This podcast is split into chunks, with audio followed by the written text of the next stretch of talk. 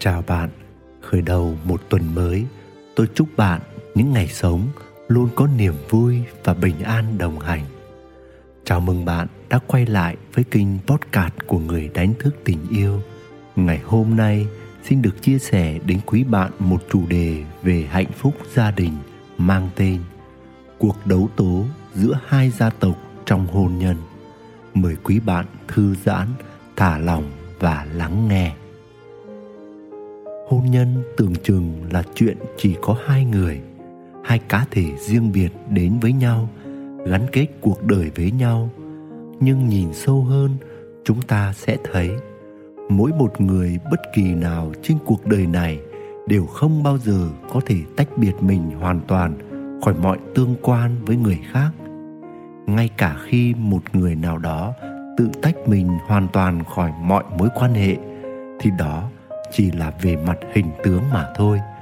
Còn về mặt năng lượng hay các liên đới về mặt nghiệp quả của linh hồn thì luôn có sự tương tác và ảnh hưởng không thể chối bỏ. Bởi vì mỗi con người khi đi vào bất kỳ một kiếp sống nào đều phải đi vào các mối quan hệ mà đầu tiên nhất là gia đình. Và gia đình thì nằm trong gia tộc. Thế nên bất cứ một mối quan hệ nào được xác lập nhất là quan hệ hôn nhân thì dù muốn hay không, hai cá thể ấy vẫn chịu những tác động rất sâu sắc từ dòng năng lượng gia tộc này.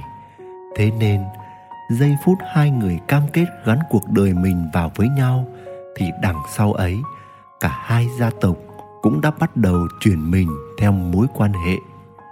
Chúng ta đã từng nghe biết, thậm chí chứng kiến những trận chiến liên quan đến cuộc hôn nhân mà có sự tham gia của cả hai gia tộc, hai đất nước, thậm chí hai châu lục khi ai đó lấy chồng, lấy vợ nước ngoài. Khi những mâu thuẫn cá nhân nảy sinh, người ta có thể chỉ trích, phê phán, lên án cả cha mẹ, dòng tộc, đất nước, tôn giáo, dòng máu hay bất cứ điều gì liên quan đến nửa kia. Không biết sau này có trận chiến nào giữa hai hành tinh vì một cuộc hôn nhân xung đột hay không. Nhưng chuyện đấu tố lẫn nhau ở cấp độ dòng họ thì xảy ra rất thường xuyên, vì chúng ta luôn luôn đưa dòng họ hai bên vào cuộc hôn nhân của mình. 30 năm trước khi kết hôn, linh hồn chọn dòng tộc để cư ngụ, học hỏi, dính mắc. Và 30 năm đó, chúng ta chịu những tác động và ảnh hưởng bởi bố mẹ, bởi dòng họ bởi môi trường nơi chúng ta sống và tất cả những mối quan hệ mà chúng ta tương tác để tạo ra những hệ giá trị, niềm tin, mô thức, cảm xúc, nhận thức của mình. Và tất cả những điều đó đều mang những dấu ấn của bố mẹ mình, dòng họ mình. Vì thế mà hầu hết trong cuộc hôn nhân, không hiếm những cuộc cãi vã chúng ta phán xét bên nội chê trách bên ngoại, thậm chí lôi cả họ hàng gốc gác người kia để phán xét. Có lần tình cờ tôi nghe được một cuộc cãi nhau của đôi vợ chồng trong quán cà phê. Có lẽ họ đang bàn chuyện gửi con về cho bên nội hay bên ngoại trong mùa hè, khi tụi nhỏ nghỉ học mà cả hai vợ chồng đều phải đi làm. Người chồng thì khó chịu vặn vẹo vợ. Sao mẹ em đến tuổi này mà cứ như hồi xuân thế, bà suốt ngày hẹn hò với nhóm bạn, con bi thằng bo về ai trông nom cơm nước cho tụi nó. Chị vợ thì em chả bao giờ thấy bố anh làm gì đỡ đần mẹ anh cả. Mẹ thì quần quật suốt ngày, lo từ chuyện trong ra chuyện ngoài, từ chuyện nhỏ cho tới chuyện lớn. Có thêm tụi nhỏ về rồi, sao bà lo cho nổi? Cứ thế chúng ta đấu tố, chúng ta phán xét gia đình, gia tộc của nhau.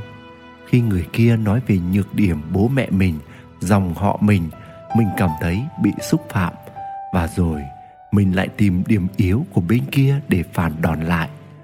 Chúng ta rất sợ phán xét và chúng ta lại thích phán xét người khác, bởi chúng ta không dám nhìn thẳng vào sự thật, không dám nhận lỗi hay chịu trách nhiệm hoàn toàn về chính mình và những cuộc mâu thuẫn và đấu tố giữa các gia tộc hay bất cứ một cuộc chiến nào cũng sẽ không thể kết thúc được nếu mỗi người chưa tập trung vào chính mình để xây dựng hạnh phúc tự thân. Vì thế, khi bất cứ một xung đột nào đó xảy ra, điều duy nhất chúng ta cần làm không phải là tấn công bất cứ ai, mà là tự quay về với chính mình để hỏi, mình làm gì để bình an? Hạnh phúc và để tình yêu tuôn chảy bên trong mình. Nguyễn đức quỳnh, người đánh thức tình yêu. Quý thính giả đang nghe trên kênh podcast của người đánh thức tình yêu, với năng lượng của một tuần mới, tôi xin kết thúc podcast này bằng một lời nhắn nhỏ.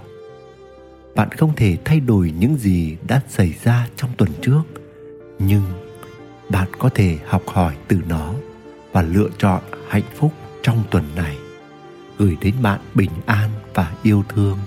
Xin chào và hẹn gặp lại.